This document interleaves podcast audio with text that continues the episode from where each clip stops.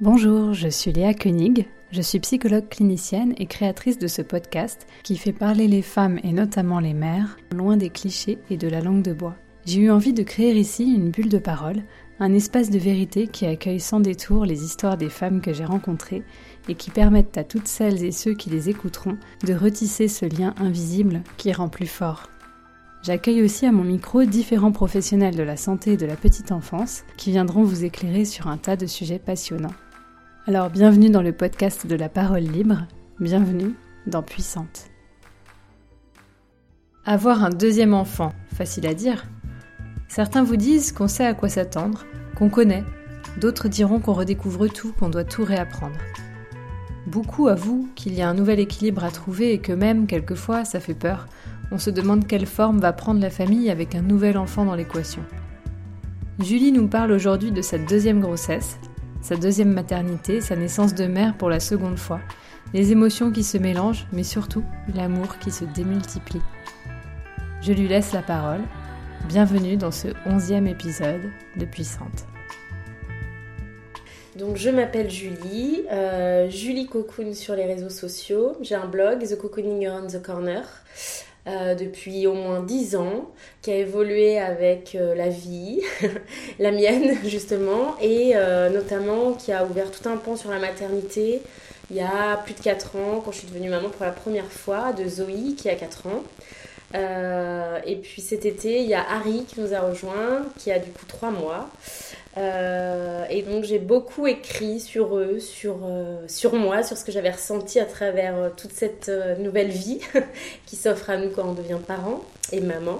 je me suis posé vraiment la question moi d'avoir un deuxième enfant parce qu'on a eu une première petite fille géniale dont on est tombé amoureux dans les premières secondes, mais qui est très intense, qui demande beaucoup d'énergie, qui est une pile sur pattes, qui s'appelle Zoé, qui incarne son prénom, c'est la vie.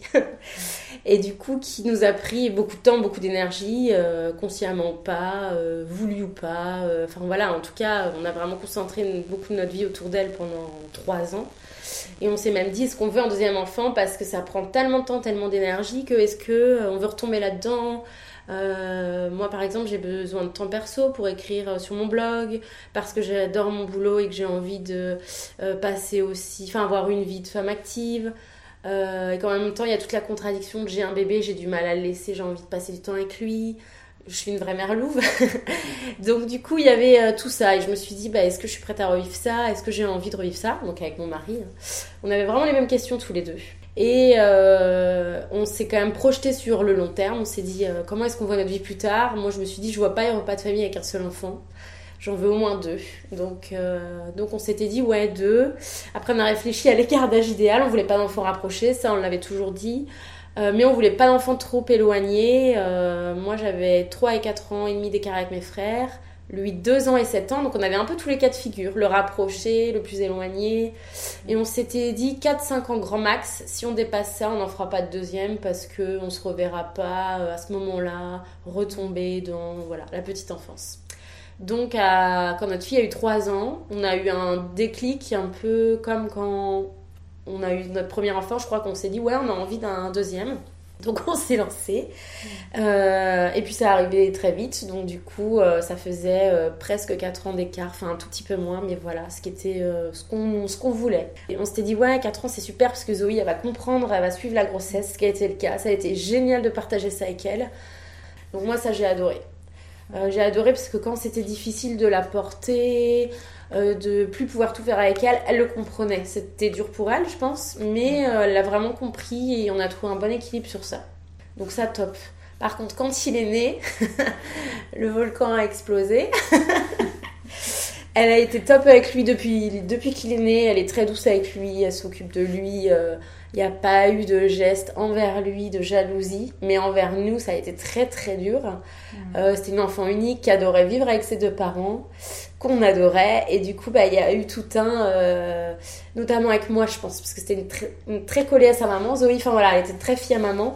Et il y a eu un bébé qui arrivait, qui était à l'été, dont j'étais totalement folle. et il y a eu un été, euh, pas d'école, euh, donc on l'a quand même envoyé soit en centre de loisirs, soit avec ses grands-parents. On a passé beaucoup de moments quand même à, tous les quatre. Mais ça a été très dur de couper le cordon de l'enfant unique pour elle clairement, ça a été très très difficile, beaucoup plus dur que ce que j'imaginais Pourtant, je le savais, je l'avais préparé, mais ça a été beaucoup plus dur, beaucoup plus long. En fait, je pensais que ça allait durer deux semaines, un mois.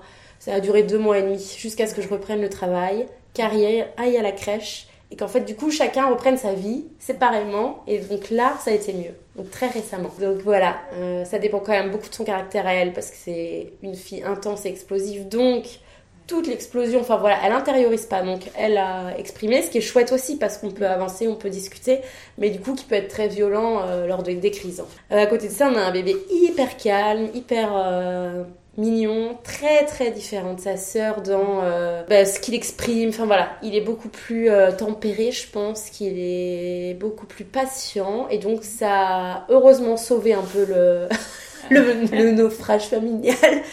Je pense qu'il y a de son caractère, qu'il y a de la situation aussi, que c'est un deuxième et que les deuxièmes, il paraît qu'ils s'adaptent. beaucoup plus que les premiers.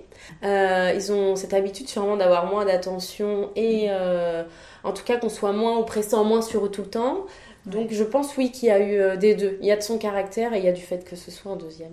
Et alors comment est-ce qu'on accueille un, bébé pour la deuxième fois? Est-ce que est-ce qu'il y a des choses que tu as retrouvées dans, dans ta grossesse déjà, puis la manière d'accueillir Harry? Grossesse très différente euh, sur les symptômes, euh, sur la concentration sur soi-même. J'ai eu plus de temps parce que j'ai moins travaillé. Alors au début de ma deuxième grossesse j'étais au chômage. Donc j'ai travaillé que deux mois et demi pendant ma grossesse, sur neuf mois, ce qui est très court. Donc beaucoup plus de temps pour moi, heureusement, parce que comme c'était un deuxième, dans la vie quotidienne, j'avais finalement moins de temps avec Zoé quand elle était là, etc. Donc ça fait un bon équilibre. Euh, je dirais pas que j'adore être enceinte parce qu'il y a plein de mots euh, super pénibles. Et d'ailleurs, là, pendant toute ma grossesse, j'ai dit c'est la dernière, ce sera la dernière, c'est horrible, j'en veux plus ce que j'ai oublié dans la minute où j'avais accouché. Euh, et en même temps, il y a plein de trucs que j'adore. J'adore la maternité. Du coup, moi, j'ai fait 10 000 cours de prépa accouchement parce que j'adore ça. Je suis passionnée par découvrir euh, tout ça. Donc là, j'en avais fait plein pour Zoé et euh, j'avais découvert l'aptonomie pour Zoé, la sophrologie par exemple, la piscine. Du coup, là, j'ai refait un peu les mêmes. Moins d'aptonomie. Par contre, j'ai fait du chant prénatal.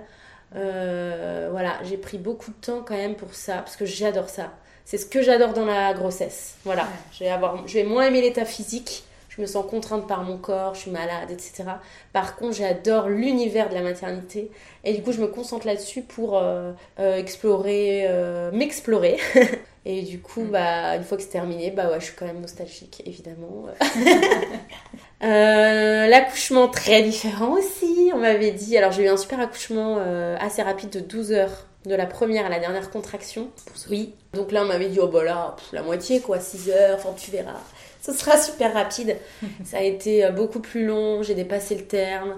Mon, du coup j'ai été pas dans un très bon état d'esprit. Enfin c'était ça a joué peut-être aussi.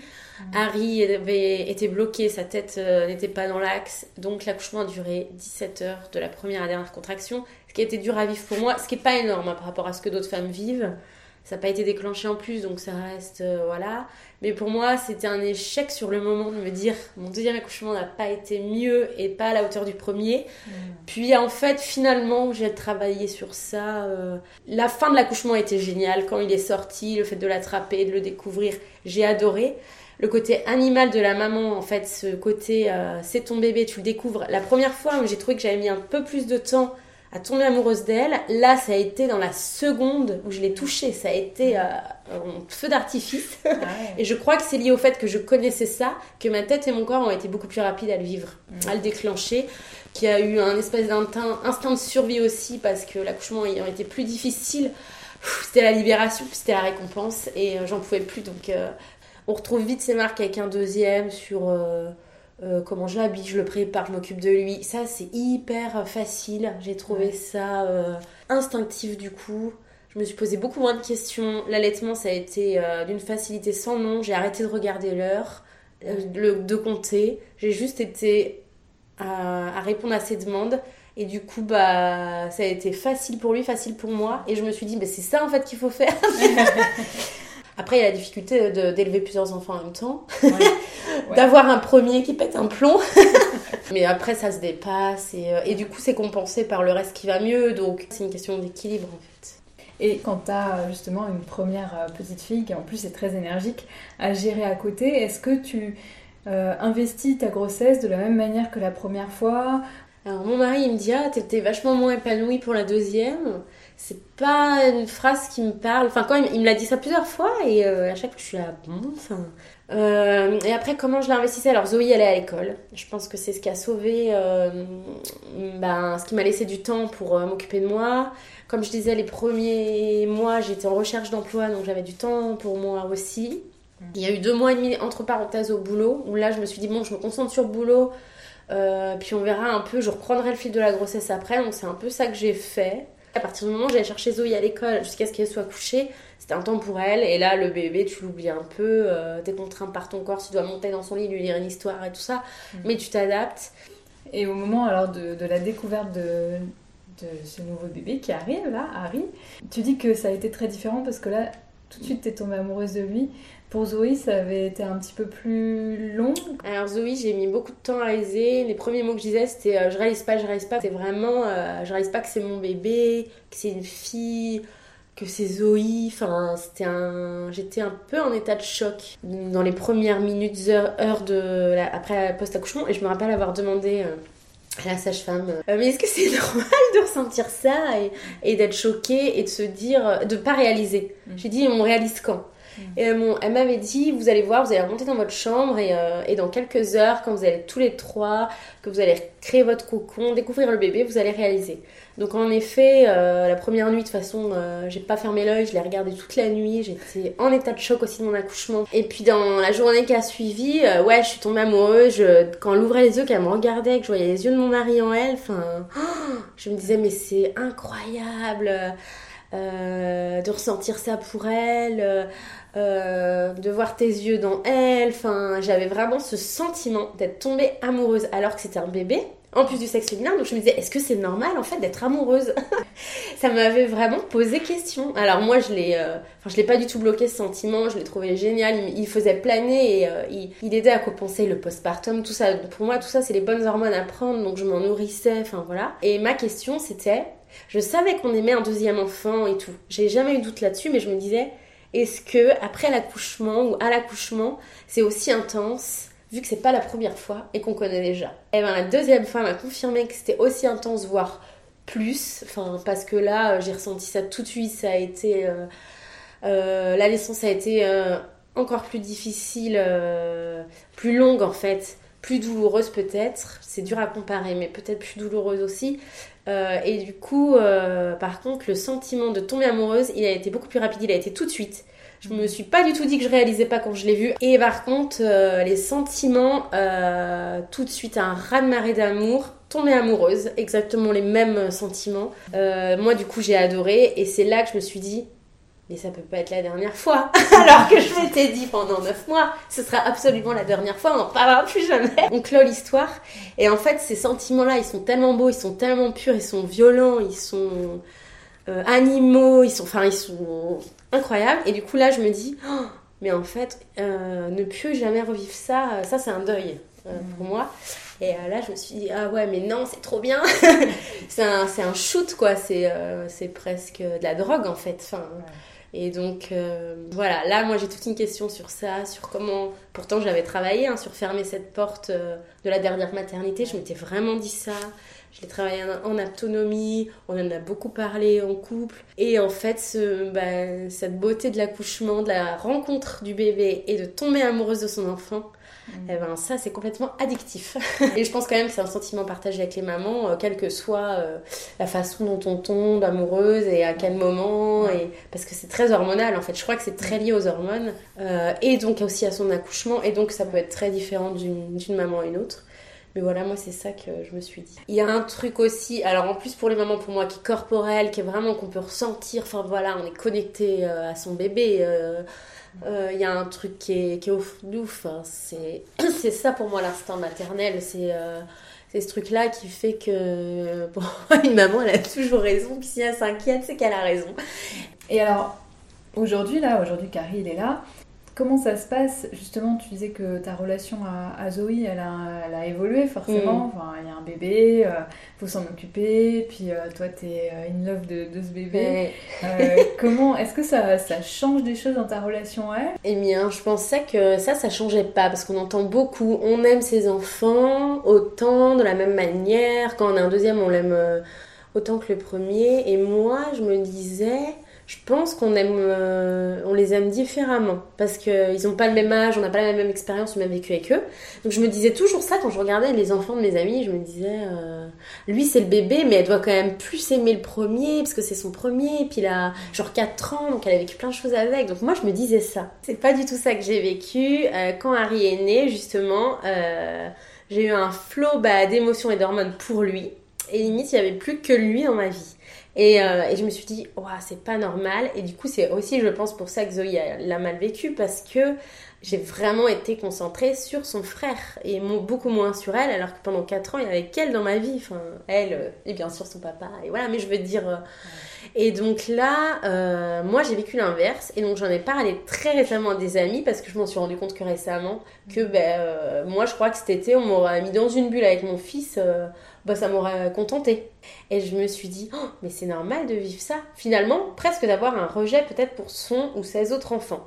Et donc moi, j'avais jamais entendu parler de ça. Et donc j'ai parlé de ça à mes amis et j'en ai une qui m'a dit, c'est normal. Elle m'a envoyé l'article d'une autre maman blogueuse.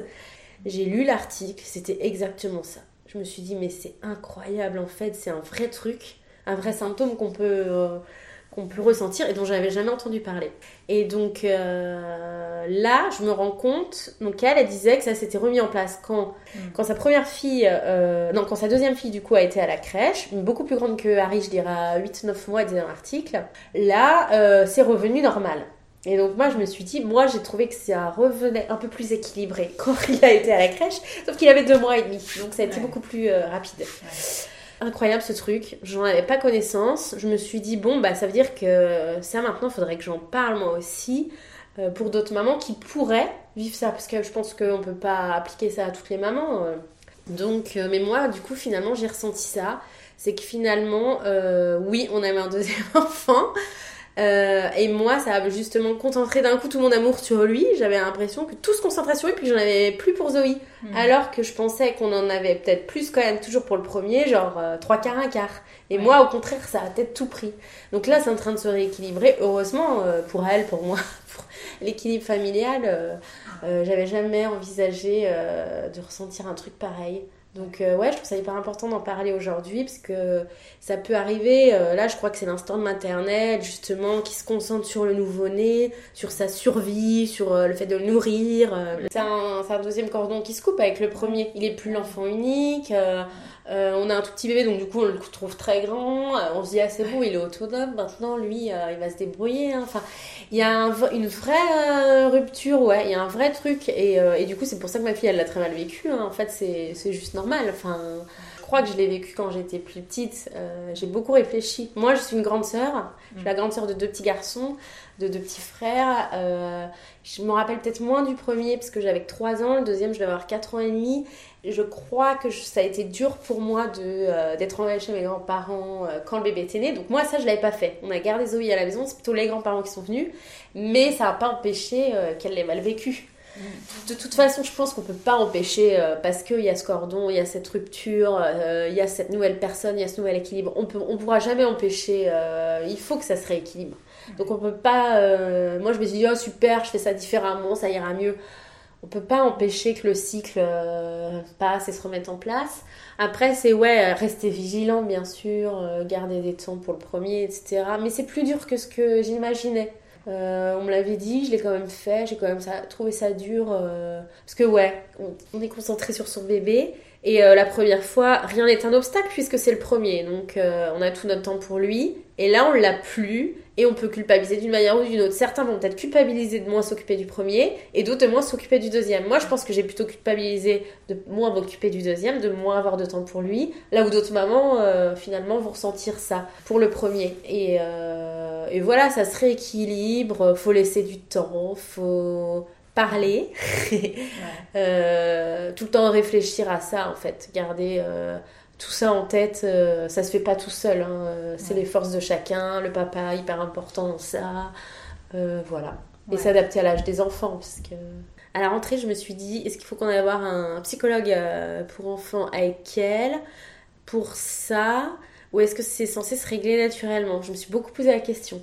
Euh, j'ai pas la réponse. Je, je sais pas, parce que c'est pas un truc dont on parle beaucoup en général, dont j'ai entendu parler. Moi j'avais fait de l'autonomie avant avec une psychologue, euh, du coup, euh, qui nous avait donné des outils, des trucs. On a tout mis en place, hein, le cadeau de la grande sœur quand le bébé est né, prendre du temps avec elle, faire des activités avec elle cet été, enfin tout ça on l'a mis en place, ça n'a pas empêché le reste. Je l'ai laissé un peu en plan parce que j'ai repris le boulot, que j'ai pas le temps. En fait, en fait aussi, il y a tout le temps ce temps, là, le temps qui est, qui est pas, voilà, qui est compressé à chaque fois. Euh, mais je me pose beaucoup de questions là-dessus, c'est vrai. Je me dis, c'est pas un truc à laisser de côté. Je pense que ça peut avoir des répercussions sur la vie plus tard. Euh, oui, c'est naturel de devenir grand frère, grande soeur. Enfin voilà, ça arrive à plein de gens.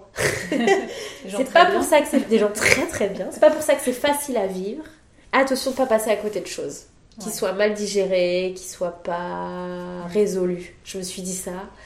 Euh, tu pourras peut-être me donner ton avis en tant que psychologue.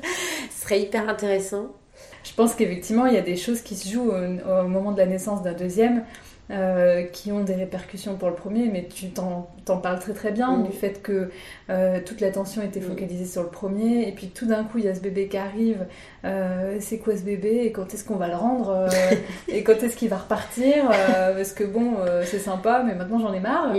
Et en fait, quand l'enfant il réalise que ce bébé va rester, et que les parents ils sont vraiment amoureux de ce bébé, et ben là c'est difficile parce que est-ce que, est que je suis encore légitime à recevoir de l'amour en grandissant? Est-ce que j'ai le droit de grandir? Mm. Est-ce qu'on va pas euh, moins m'aimer parce que je suis en train de grandir? Alors que ce bébé-là, on l'aime, est-ce que c'est parce qu'il est tout petit? Est-ce que c'est parce que c'est un garçon alors que mm. moi, je suis une fille quand il y a un sexe différent? Voilà, il y a plein de questions comme ça. Mais voilà, je pense que ça se, ça se résout très bien quand on, justement, quand on prend un tout petit peu le temps d'être à l'écoute de son enfant, de repérer ce qui se joue, et puis voilà, de le rassurer aussi sur l'amour qu'on peut lui porter toujours. Alors moi j'ai plein d'anecdotes sur ça. Parce que Zoé quand même parle beaucoup. elle a exprimé tout ça. Alors elle a pas exprimé on le rend et j'en veux plus. Ça jamais. Elle a dit qu'elle elle voulait une fille et pas un garçon. Ça beaucoup. Moi je voulais une sœur, etc. Mais je ne veux pas d'autres enfants à la maison. Elle nous l'a dit plusieurs fois, très tôt quand il est né, puis euh, plein de fois depuis. Parce que qui s'en occuperait? Elle a vu deux parents, deux enfants, et si un troisième, qui s'en occuperait? Elle nous a posé cette question plein de fois, et elle a dit Moi, j'en veux pas d'autres. Ah voilà, qu'elle l'aimait quand même. Je lui ai déjà demandé si elle voulait euh, le garder, tout ça. Ouais, là-dessus, oui. Mais c'était la projection. Euh, ouais, alors là, par contre, on s'arrête tout de suite, je vous préviens, il n'y en aura pas d'autres. Parce que je vous ai déjà partagé une fois, je le referai pas. Le message, il a été hyper clair, quoi. Donc, euh, elle a dit que même c'est un garçon, elle l'aimait et qu'elle voulait le garder. Donc, c'est rassurant. Mais, euh, mais elle a fait passer des messages hyper forts. Hein. Et, euh, et du coup, bah, ça nous a bien fait comprendre. Et donc voilà comment on a fait. Bah, c'est souvent ça qu'on a fait. C'est qu'il y a souvent eu un parent qui s'occupait d'un enfant. On s'est beaucoup séparés, alors qu'avant on était beaucoup deux pour elle. Euh, et donc, ça, elle l'a très vite vu. Et, et, ouais, on va pas continuer de séparer les parents et le temps qu'ils ont pour moi. Voilà, donc hyper. voilà, elle a vraiment bien exprimé. Ce qui est plus la course, c'est en travaillant le matin. Euh, clairement, c'est un parent, un enfant. Nous, on est resté sur cette organisation-là. Euh, au début, on s'était dit, un matin sur deux, il y a un des parents qui va emmener les deux. Et euh, juste avant de reprendre, j'ai regardé mon agenda et j'ai dit non mais c'est pas possible, enfin moi je vais pas y arriver, c'est trop pour moi. Donc du coup on s'est dit par rapport à nos, nos chemins, de, enfin les chemins qu'on prend le matin pour aller travailler, le papa de Zoé l'emmène à l'école tous les matins et moi j'emmène Harry à la crèche tous les matins. Donc finalement c'est un enfant euh, chacun matin. Et le soir, un soir sur deux, on récupère les deux. En gros c'est à peu près ça. Euh, mais clairement c'est la course parce que nous on a des boulots, on n'a pas d'horaire euh, fixe. Voilà, et le soir, le soir, on arrive un peu plus à être en décalé. Et par exemple, à coucher à Harry et Léon histoire à Zoé, ou l'un est avec l'un et l'autre avec l'autre. Mais euh, moi, j'essaye de faire ça plus euh, souvent, de coucher ou mettre Harry euh, en sécurité s'il n'est pas endormi, voilà, dans sa nacelle ou autre, et de lire l'histoire à Zoé. Ou alors, s'il est vraiment réveillé, de l'emmener avec nous, pourquoi pas. Mais de retrouver ces petits moments avec elle euh, qu'elle adorait, euh, qui sont hyper importants pour elle, lui raconter une histoire, enfin lui lire une histoire, lui en raconter une qu'on invente, lui masser le dos, petit rituel du soir. Et ça lui fait beaucoup de bien, là, je le sens. Euh, elle est super contente. Ah oui, tout à l'heure, l'anecdote aussi, une fille, un gars, moi je lui, on lui dit beaucoup à Zoé, t'es notre fille préférée. Parce que ça, on peut lui dire, on peut pas lui dire t'es notre enfant préféré, mais t'es notre fille préférée, adorée, tout ça. Ouais, on a beaucoup joué là-dessus. ouais, ça on l'a fait.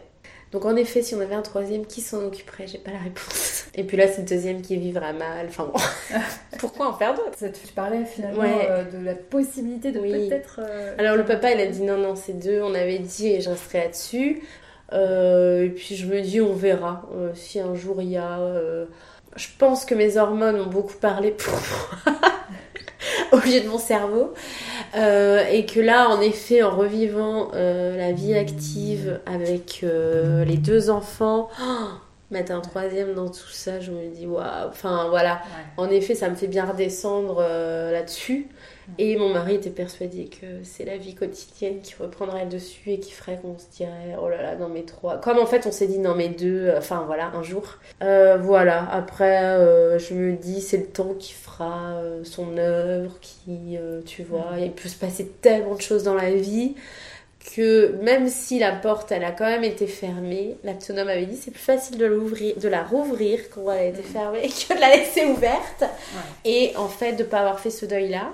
Donc là, voilà, je, vais, je pense que je vais cheminer dans l'année qui va suivre ou les années qui vont suivre et que bah, soit elle va rester fermée, soit elle s'ouvrira, mais de toute façon, ce sera les deux parents qui seront d'accord. euh, J'imagine pas ça autrement. Donc, euh, donc là, c'est trop, beaucoup trop tôt pour en parler. Dans tous les cas, ce sera pas des enfants rapprochés, c'est sûr, s'il y en avait un troisième. Donc, euh, on a le temps. euh, pendant la deuxième grossesse, je me disais, waouh, comment on va faire Enfin voilà, on se pose beaucoup de questions. Quand je l'ai vu, Vraiment, il a tout effacé en deux secondes. C'était une évidence. Euh, l'amour qu'on lui porte, eh ben, ça efface le reste. Et quand il est là, on se dit, bah, c'est une évidence. Et euh, évidemment qu'il devait être là. Et il s'est hyper euh, bien adapté à notre vie. On s'est hyper bien adapté à lui. Enfin, sur tout ça, il a, il a gommé tellement d'inquiétudes et de questions. Mais il fallait le vivre. Enfin, je pense que ça pouvait pas vraiment être autrement qu'en le vivant. Je pense que si l'envie est là, ensuite l'amour pour l'enfant, de toute façon, il contribue aussi à tout ça. Mm. Donc euh, voilà, par contre, si on n'a pas l'envie, je euh, je sais pas s'il faut se forcer. Je trouve que la projection, elle est pas mal. Ça nous a vraiment aidé, nous, à nous dire euh, comment on envisage notre vie aujourd'hui et plus tard. quand est-ce qu'on se sent prêt à avoir un deuxième enfant Donc nous, on savait que c'était pas rapproché. par contre, oui, on se disait plus tard, on en veut plusieurs. du coup, c'est des questions personnelles, mais je trouve que c'est c'est bien d'en parler, essentiel d'en parler à deux. Après, ouais, quand l'envie, elle est là, elle est irrépressible. Euh, moi, je peux me réveiller du jour au lendemain, vouloir un bébé. Et, euh, enfin, ça a été ça quasiment les deux fois, quoi. Ça a été... Euh, moi, ça a été ça. Ça a été du jour au lendemain, j'en voulais un et je le voulais tout de suite, quoi. Donc voilà, ça c'est mon fonctionnement personnel. Euh, je sais pas comment fonctionnent les autres, chacun selon son couple, sa vie a un fonctionnement différent moi, l'envie, elle était viscérale euh, à chaque fois. Et l'amour a été viscéral. Donc, il y a un bon écho là-dessus. J'ai trouvé que ça chamboulait tout autant que la première fois d'avoir un deuxième enfant. Euh, dans les beaux moments comme dans les moins bons. Euh, j'ai l'impression qu'on redémarre une page à zéro, qu'on se redécouvre, que notre vie change complètement, qu'il faut retrouver un équilibre de famille, euh, et qu'on retombe amoureux. Et ça, pour moi, c'est le plus beau sentiment qu'on peut vivre. Donc, c'est pour ça que j'ai voulu faire un deuxième enfant. Merci Julie de nous avoir fait part de ton expérience sur l'accueil d'un deuxième bébé au sein de la famille. Si vous avez aimé cet épisode ou si vous aimez Puissante, n'hésitez pas à en parler, à partager et à ajouter quelques étoiles sur iTunes. C'est la fin de cet épisode. Vous pouvez reprendre une activité normale. À bientôt!